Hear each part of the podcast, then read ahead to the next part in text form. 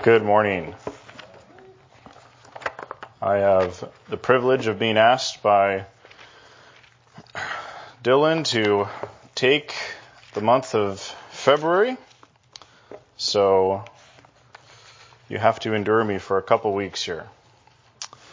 Uh, I'm going to be in Acts chapter 2, and I'd ask that you would go there with me. I was trying to look online to see what uh, has been discussed, what has been uh, considered in this discipleship series for teaching Sunday school. I'm used to being handed the book and saying you've got, you know, to survey these chapters.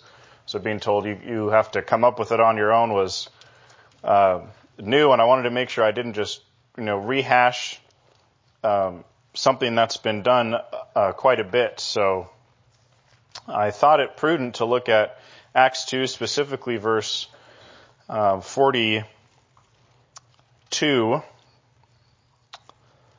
and to see what the church devoted itself to for a couple reasons. Um, the main reason being that the Church of Jesus Christ today is the same church that began at Pentecost. And so, you know, it would behoove us to say, what did they do from the very beginning? Uh, also, because we're discussing discipleship, and discipleship is not just about me and my Bible and the Lord off on our own, um, figuring it out, you know, individually.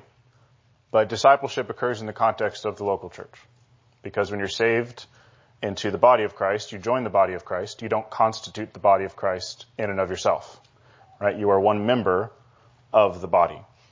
So, to see what were the corporate things, the corporate activities or objects that the church pursued from the very, from the very beginning is going to be instructive for us. And so I'm trusting that this will just fit right in to this whole discipleship uh, study, which has been uh, being conducted over the last uh, several months. So let's look at Acts 2:42 here, and I'll just read this from the New American Standard Bible. They were continually devoting themselves to the apostles' teaching and to fellowship, to the breaking of bread and to prayer. And I actually want to take a week to look at each one of those. And so today I just want to consider the apostles' teaching. What is the apostles' teaching? Um, now, good and godly men have written um, thousand page do- uh, tomes on what constitutes the apostles' teaching. So I can't cover it all. Uh, but what we're going to do is just ask the question, what is that? Uh, but before that, let's look at, let's consider the context, look at what it means to be devoted, and then we'll look at what it, the apostles' teaching is. So there's my outline. The context, where are we? Um, what it means to be devoted, and then what constitutes the apostles' teaching. So if you want the roadmap, there it is. What is the context? Context is this. The Lord Jesus has just ascended into um, glory, into heaven, he remains there in body. This is actually something that shocked my students when I taught junior high was that they, they thought the Lord somehow threw off his body when he went to heaven, uh, because that's where, you know, that's the spiritual world. Um, he's there right now interceding on our behalf as our great high priest. He is there, um, awaiting the consummation of the ages where then he will begin to take back the world. And we know that that occurs that will occur as it shows in the book of Revelation. The uh, apostles, well, all the disciples, uh, not just the apostles, but they've selected Matthias to replace uh, Judas, and I, I do personally. This is not this is not something I can really nail down ironclad, but personally, I do believe Matthias is an apostle. Uh, some people want to say that you had to wait till the Lord chose the apostle Paul, but he was an apostle to the Gentiles, so he's kind of in a category all to himself my opinion. Um, John MacArthur disagrees with me, so take my opinion with a grain of salt. Um, they've been committing themselves to prayer and they're waiting on the Holy Spirit who was promised to them. And that's what the Lord Jesus said. He said um, to them in chapter 1, verse 7 is not for you to know times or epochs which the Lord has fixed by his own authority, but you'll receive power when the Holy Spirit has come upon you. You shall be my witnesses both in Jerusalem and in Judea and in Samaria and even to the remotest part of the earth. So the Holy Spirit has been promised. The Holy Spirit will come and they're waiting for that. And that's what happens in chapter 2. When the day of Pentecost had come, this is verse 1, they were all together in one place. Suddenly there came from heaven a noise like a violent rushing wind that filled the whole house where they were sitting. There appeared to them tongues as of fire, distributing themselves. They rested on each one of them. And they were all filled with the Holy Spirit and began to speak with other tongues as the Spirit was giving them utterance. Uh, and this causes a stir, and many people gather to see what this is which maybe tells us a little bit about the purpose of that particular gift. And then Peter gives his uh, amazing sermon where he shows this is what's always been promised. And he tells them, You killed the Lord Jesus, who is Christ, that God has made this man both Lord and Christ, this Jesus whom you crucified. That's verse 36 of chapter 2. So, what happens? Their hearts are pierced, um, they're cut to the quick, they are uh, desiring to know what they can do to be saved.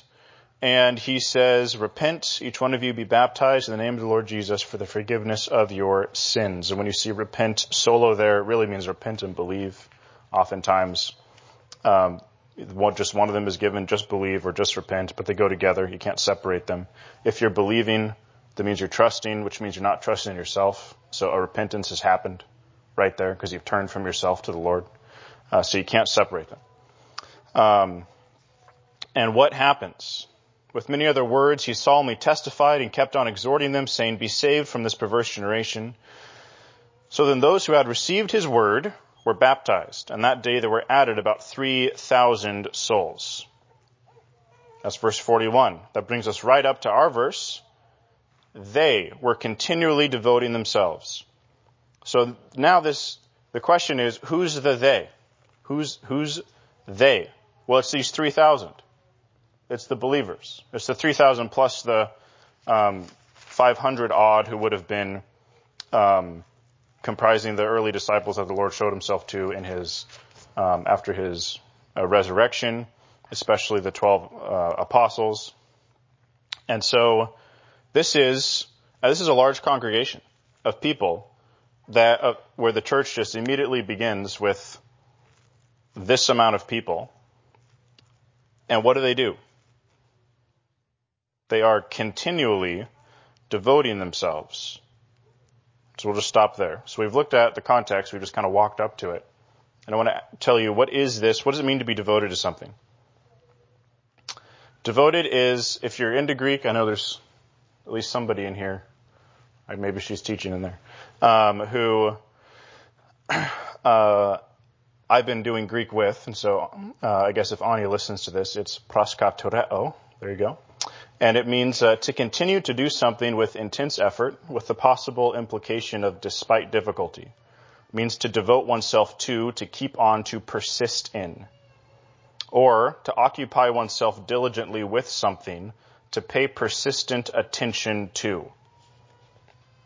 Which, you know, we, we probably would have gotten there and just if we're thinking, what does it mean to be devoted? How would that practically work out? But there's the dictionary definitions. To occupy oneself diligently with something. So what did the early church do? They were continually, diligently, persisting in something. The way this word was used in the secular world is there were references to being engaged in one's business or um, attending to an agricultural occupation, which meant you couldn't just, you know, throw seeds on the ground and let it be. You had to tend to it, right? You had to actually take steps. If you're going to run a business, um, you can't just uh, sell things and not keep the books, right? And not watch over your inventory. I guess I'm assuming business here means a retail business. Maybe that's um, a bit of a jump. but it requires stewardship. It requires regularly attending to it. It's not something that you just, you know, throw out there and forget about. So when we look at this, I think we could understand it this way. That these practices in the church are things which we could call the regular business of the church. It's the regular stuff that the church does. I mean, we couldn't limit it here to just these four things that are mentioned. Apostles, teaching, fellowship, breaking bread, and prayer. Because you'd say, well, where's baptism? Right? Um, that's, that's an important ordinance in the church. That's not mentioned right here. They were just baptized, so maybe you'd have to push back to that, uh, to that verse just before. But this is the regular stuff. This is, this is, these are the things that, that regularly, continually happen. This is the stuff that the church devotes itself to. These are what has been called the means of grace. And I, some, I know there's some people that are probably get a little fidgety if we start talking about grace in a non-salvific way because we think we need to reserve the, the term grace for, you know, coming into the kingdom. Um, but the Lord has ordained that there would be certain things with which the church conducts itself in pursuing and I guess we could use the term here in devoting itself to that are the means through which we are sanctified, through which we grow, through which we mature. So what are the things that the Lord has ordained by which the church grows and matures? It's these things. It's the apostles' teaching. It's fellowship. It's the breaking of bread. So maybe we're supposed to understand that as the Lord's Supper. We'll figure that out when we get there. It's, if that's breaking of bread, does that mean potlucks? Does that mean the Lord's Supper? Does it mean both together? At least early church always joined them with the agape feast and then the Lord's Supper. They're always put together. Um, and to prayer or maybe to the prayers, because it's articular actually in the original language. So maybe there's an idea of specific kinds of prayers which are supposed to be part of the church. We'll figure that one out too. Um, these are the stuff that the Lord has given to the church as the practices of the church by which the church grows. And so we should be devoted to them. We should be continually pursuing these. Um, it's just you know, we'll t- I'll talk about this more when we get to fellowship, but this is one reason why the, the Lone Ranger Christian, if I could borrow a phrase from Pastor Gary, the Lone Ranger Christian uh, is a, a contradiction because it's these 3,000 people devoting themselves together to these things corporately. And you see that that's actually the practice. If you just push into 43 through, through 47, 47 here. Everyone kept feeling a sense of awe. Many wonders and signs were taking place through the apostles. All who had believed were together and had all things in common. They began selling their property and possessions and were sharing them with all as anyone might have need. Day by day, continuing with one mind in the temple, breaking bread from house to house, they were taking their meals together with gladness and sincerity of heart praising God and having favor with all the people. And the Lord was adding to their number day by day those who were being saved.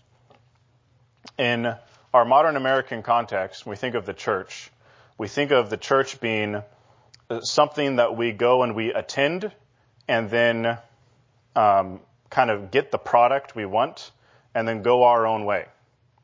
And so it's, you know, I, I, I come to the gas station once a week. Kind of, I get filled up, I go out. I get filled up, I go out. We don't necessarily have this idea of, no, I'm brought into this living body that is persistently together and fellowshipping together um, in some way.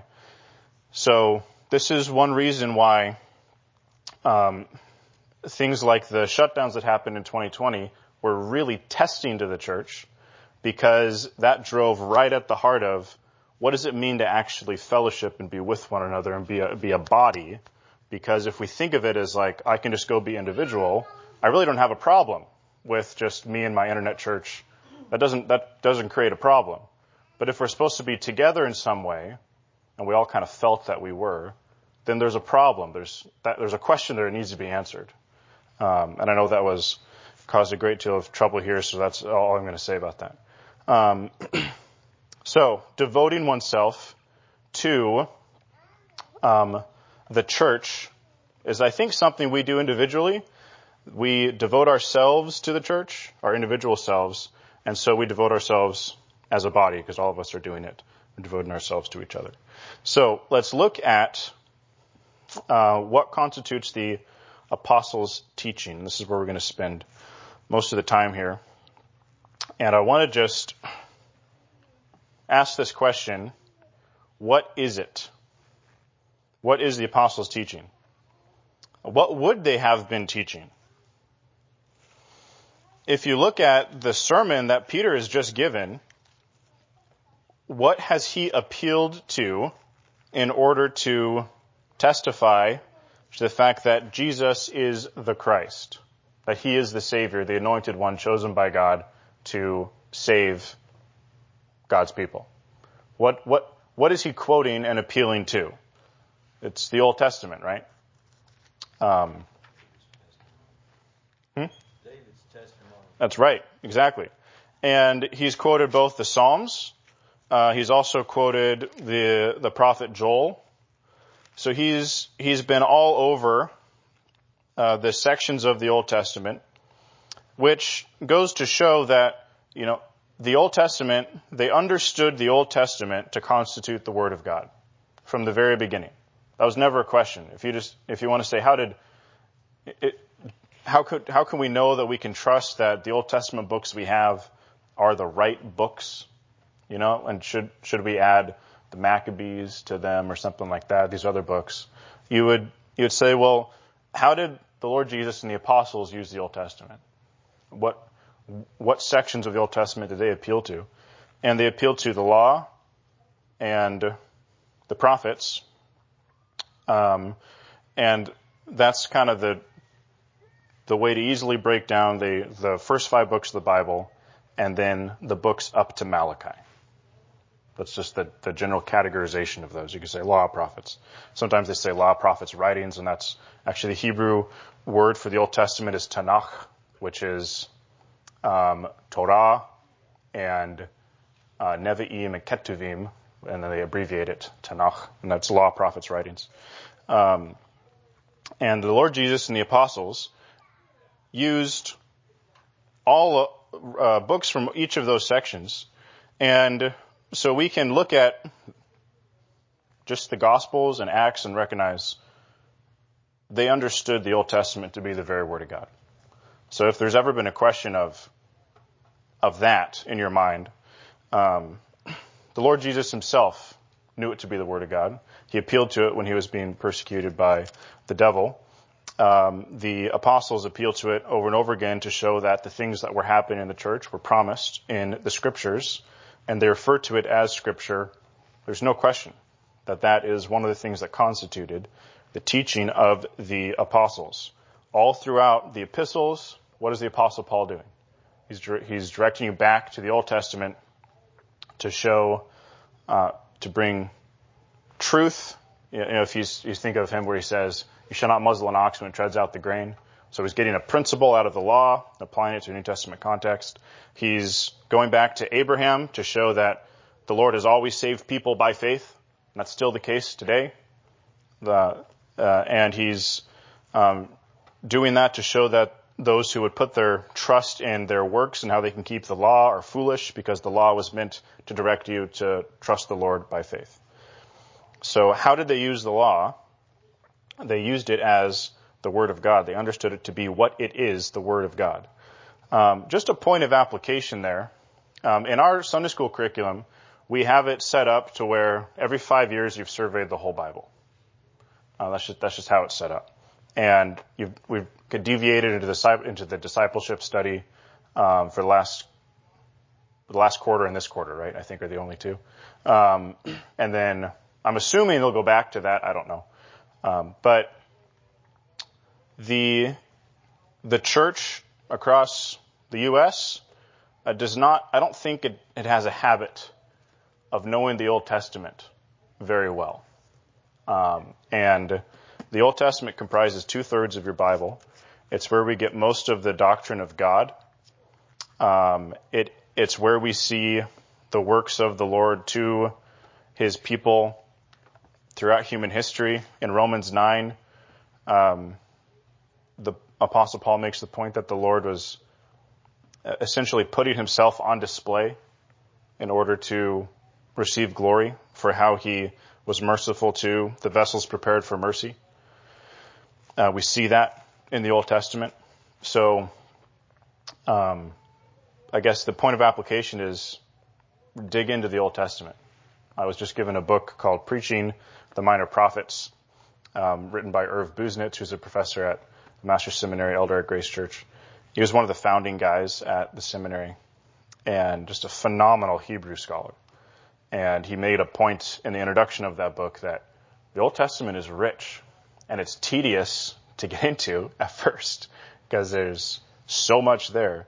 But the reward of knowing that part of your Bible, it seems like a lot of Christians don't care to take the time to know that part of the Bible. So if that's a temptation you have, I would just shore you up right now and say, um, study it. Devote yourself to studying it and understanding it as well. So clearly, the apostles' doctrine must have included the Old Testament. What else did it include? Well, if you just again look at what Peter was doing in chapter 2, he's preaching his eyewitness testimony about the Lord Jesus Christ. So what else does the apostles' doctrine uh, what else is it comprised of? And that is their personal eyewitness testimony. They were there. They walked with Christ. They spoke with Christ. Before his death, after his resurrection. They heard his teachings. They were actually promised by the Lord Jesus that they would be empowered to remember everything that they'd learned by him.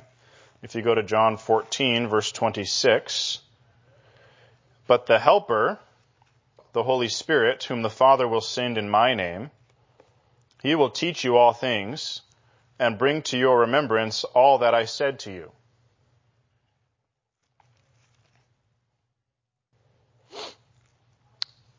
That is in the upper room discourse. He's speaking to the 11 apostles. I don't know at what point Judas has left. I'm just not remembering that. I think he left in chapter 13 verse 30. After receiving the morsel, he went out immediately and it was night. So there's just the 11 here. And um, the Lord Jesus is saying to them that the Holy Spirit will come and he's going to, you know, divinely empower you to remember the word I've taught in order that you might be my witnesses. And that's, I'm adding that last part there, but I'm getting that from Acts chapter 1, where again he said in verse 7, it's not for you to know the times or the epochs which the Father has fixed by his own authority, but you will receive power when the Holy Spirit has come upon you. You shall be my witnesses both in Jerusalem and in all Judea and Samaria, and even to the remotest part of the earth. So who were the apostles? They were witnesses of the words and actions of Christ, of his life, death, resurrection, and they proclaimed what they saw to uh, the people um, in Jerusalem, Judea, Samaria, even to the remotest parts of the earth. So what constituted apostolic doctrine? Yes, it was the Old Testament scriptures, but it wasn't just that.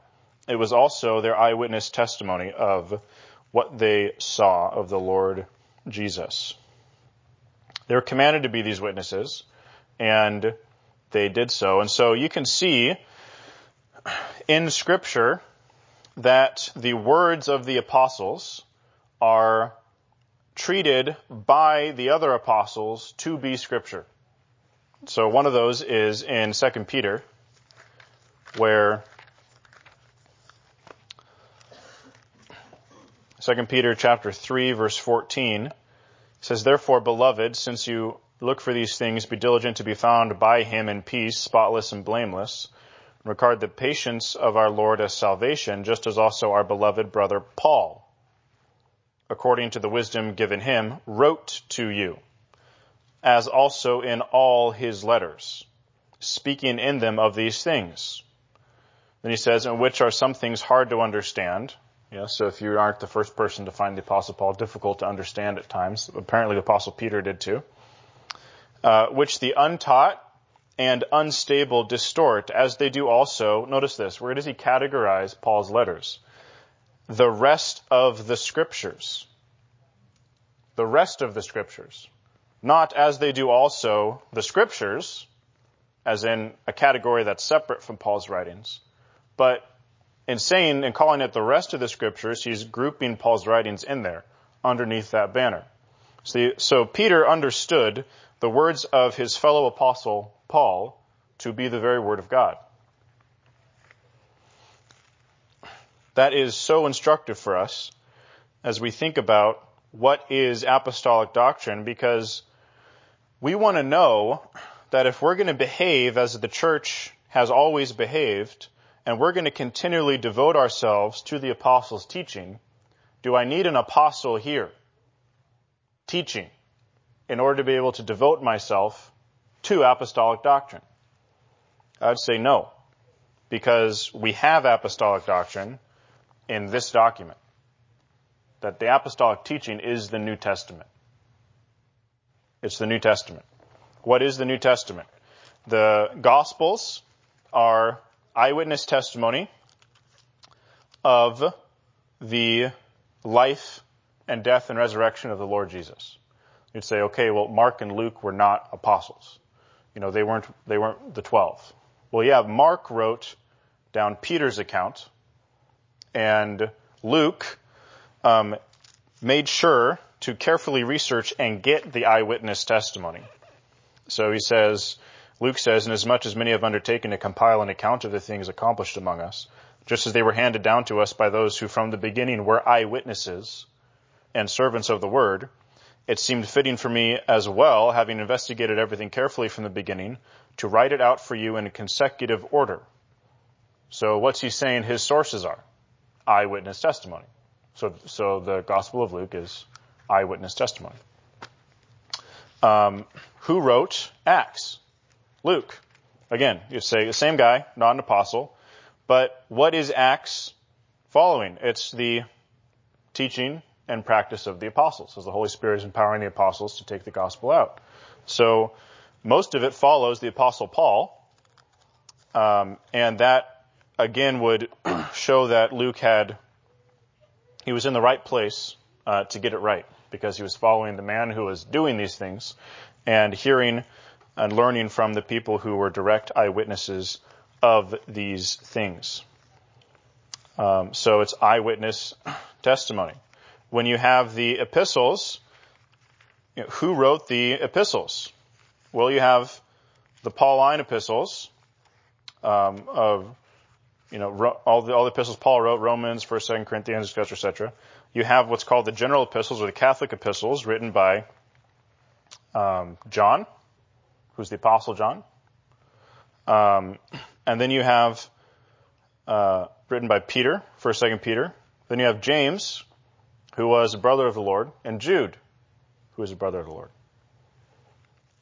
So, and these two men were significant figures in the early church and were uh, most likely elders in the church. James, at least, was an elder in the church in Jerusalem, so he worked right alongside of the apostles. So his word, too, would have comprised the teaching of the church. So that would be apostolic doctrine. Um, Hebrews from the early church was always categorized with Paul's writings and there's nothing in it which contradicts the rest of Scripture. Um, and I don't know if Paul wrote it, but um, it's so they understood it to be associated with him. So if, even if he didn't write it or preach it, it was written by somebody who was associated with his ministry. So they probably got their doctrine from him. So again, apostolic doctrine. Revelation written by John, the apostle. So again, apostolic doctrine. So where do we get the New Testament from?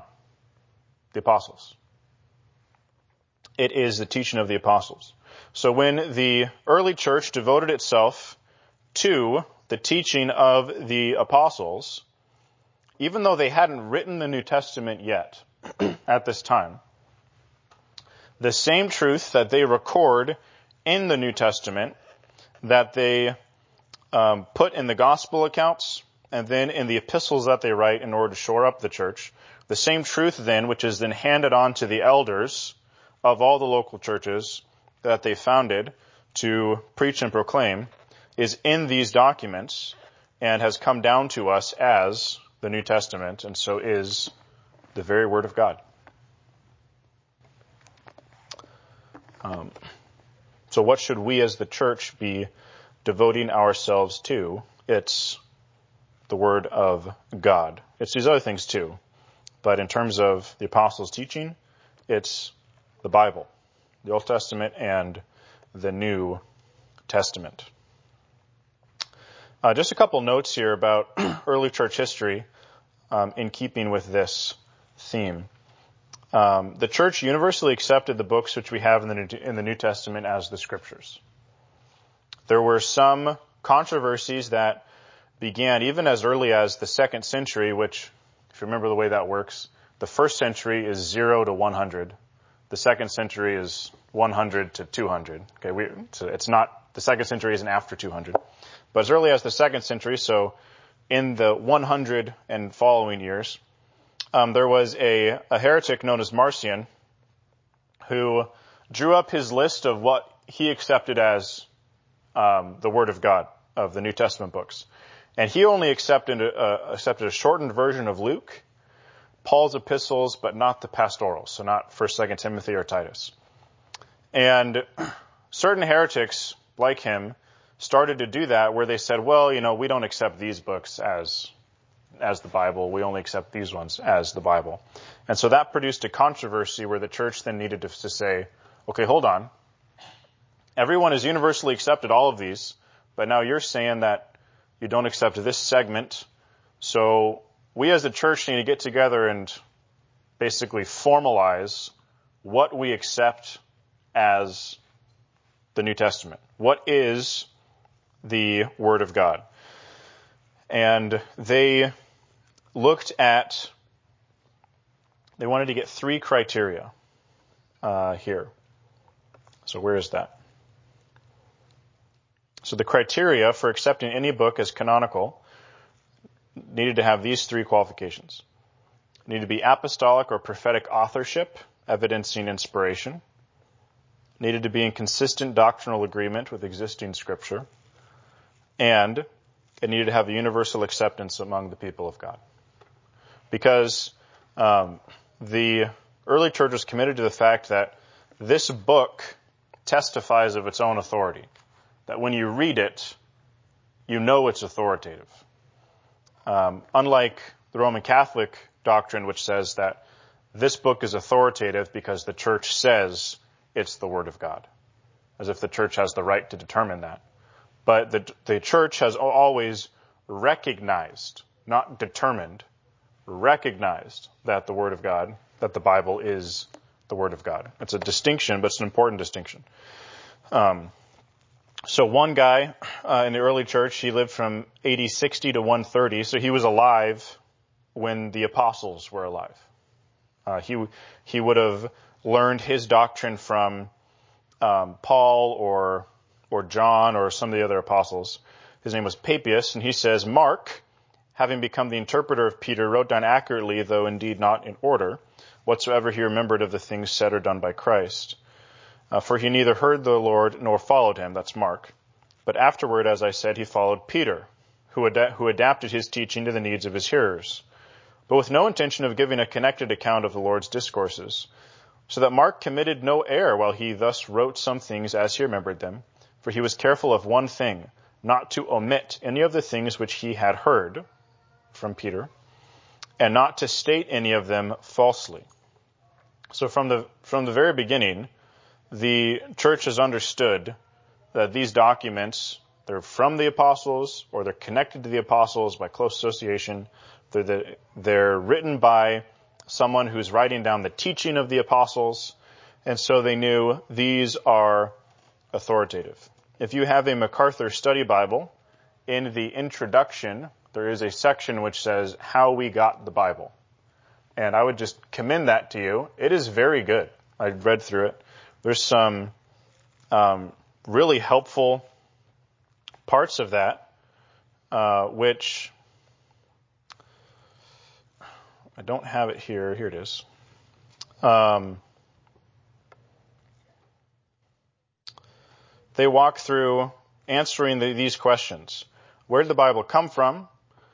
Whose thinking did it reflect? Did any of the books of the Bible get lost in time past? If you remember when the Da Vinci Code was the big thing and everybody was freaking out about it and they were saying, you know, maybe the church did actually lose documents, so we need to add these documents into the Bible because these were lost. Maybe the church voted on them and they didn't like this one for some reason. Um, and this refutes that. Uh, does it live up to its claims? Who wrote it? Was it God or men? Um, you know, if they're written over 1500 years, then how have things not been lost or changed in them from the originals? That kind of stuff. And they answer these questions and it's very helpful. So I'd commend it to you. Um, and they say, and here he says the same things. For the writing had to have recognized prophetic or apostle, uh, a prophet or apostle as its author. It could not disagree with or contradict previous scripture. And it had to have general consensus by the church. So, very helpful. I'd commend that to you. The introductory stuff, the maps, the charts, and that in the MacArthur Study Bible are very, very good. All right. So let me bring this back around here. When the church in Acts is committing itself to the apostles' teachings, it's committing itself to the Word of God, to the witness of what has occurred with Christ, his death, his resurrection, his life, um, to the uh, divinely empowered, the Holy Spirit empowered testimony of the apostles, which can so they can understand how this is fulfilling the Old Testament, and that's you know something that the um, the priests even were just shocked that these who are unlearned men are able to you know understand the law and the Old Testament in the way they did. And that's because the Spirit was empowering these men to understand it. Um, they would have been learning it their whole life in synagogue, but the Spirit was, you know, illuminating their hearts. So when we gather as a church, what is, you could say, the first thing, um, at least that we know of from this text, the first thing that we should be devoting ourselves to? Just following what we've just talked about in this lesson. What should be the first thing? It'd be Apostles' doctrine, the Word of God. Yeah. So, you know, my guess is that you found this church, if you haven't been here from when it was founded, um, that you found this church because you were looking for Bible preaching. That's usually the common denominator for people who come to Trinity or Hillcrest is, you know, I, I grew up at a church or I was where I, I just became saved these years ago, and then I was in this kind of a church, which really was more of a light show, or I was in this church, and we didn't really talk too much about the Bible. I was in this church where we talked about the Bible, but it didn't seem like we were getting deep enough, and I just wanted more. And then where do you end up? You end up at a church like Trinity or Hillcrest. This is the same um, testimony I heard from so many of my fellow students at seminary, um, where they had a similar experience, and then as they stumbled across really good teaching online and then found solid churches in their area, they realized, I need to go learn how to teach the Bible like these men. And the reason you're here is probably because you love the Word of God. And if that's why you're here, I just want to say you're in good company because you are committed to the same thing that the church has been committed to since the very beginning. Since the day of Pentecost, the church has been committing itself to the Word of God, to apostolic doctrine. Which should also then help us to analyze the health of other ministries around. Because there are a number of buildings and congregations which bear the name church which if they're not committing themselves to understanding and preaching and teaching the apostles' doctrine and teaching it rightly, to rightly divide it, as Paul tells Timothy, then they're not behaving like the church, like the church from the very beginning. This is not, it's not up to us to decide, you know, which of this gets emphasis, which of this gets to be what guides my life. This is the Word of God. This is apostolic doctrine. This is the teaching. This is, this is the very Word of Christ. Preserved, rec- recorded, preserved, and handed down to us by the apostles and the prophets. Uh, so we need to take very careful attention to it, pay very careful attention to it, and um, avoid those who either play fast and loose with it or merely give it lip service. Um, so we need to be careful not to um, go near false doctrine and false prophets. Um, the Lord Jesus, he reserved his harshest words for those who twisted the Word of God. Uh, if you just go to Matthew 23 and you just, to 23 where he, um, I should li- I should list a reference as long as I know it's the right reference. So let me look at it. Um, yeah, where he says, "Woe to you, scribes and Pharisees, hypocrites," and he says that a number of times, and shows just over and over again is pointing out that they are using the word of God to um, abuse the people and to pervert religion. Um, in fact, he even tells the people that they they've seated themselves in the chair of Moses, which means that you know they have religious authority. He says, therefore, all that they tell you, do and observe, but do not do according to their deeds. Right? So, oh, listen to them as they declare the word of God, but don't follow their example and he just condemns them over and over again. The the harshest words of the Lord were reserved for false teachers.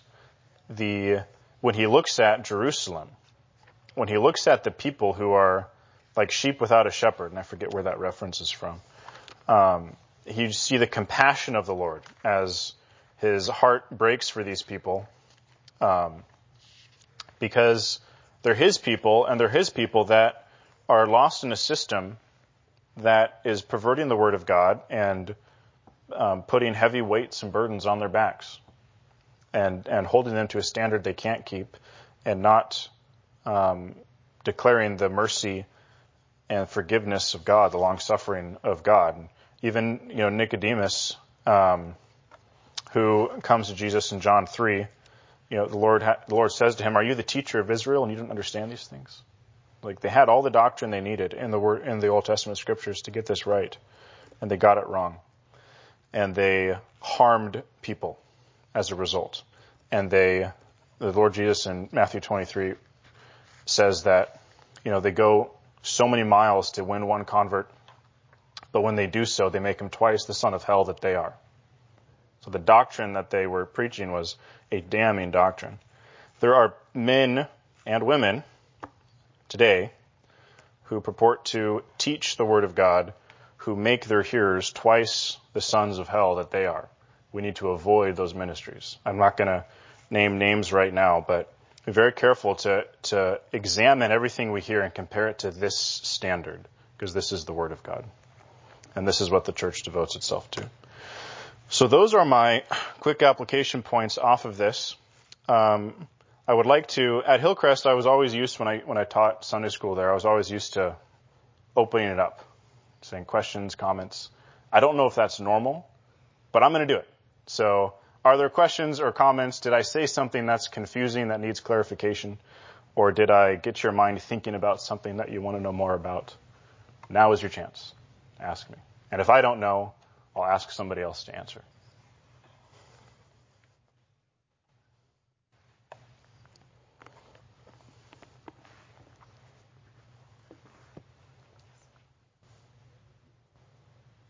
was told in seminary to, to wait a minute before you keep talking. So I just broke that rule right now. But.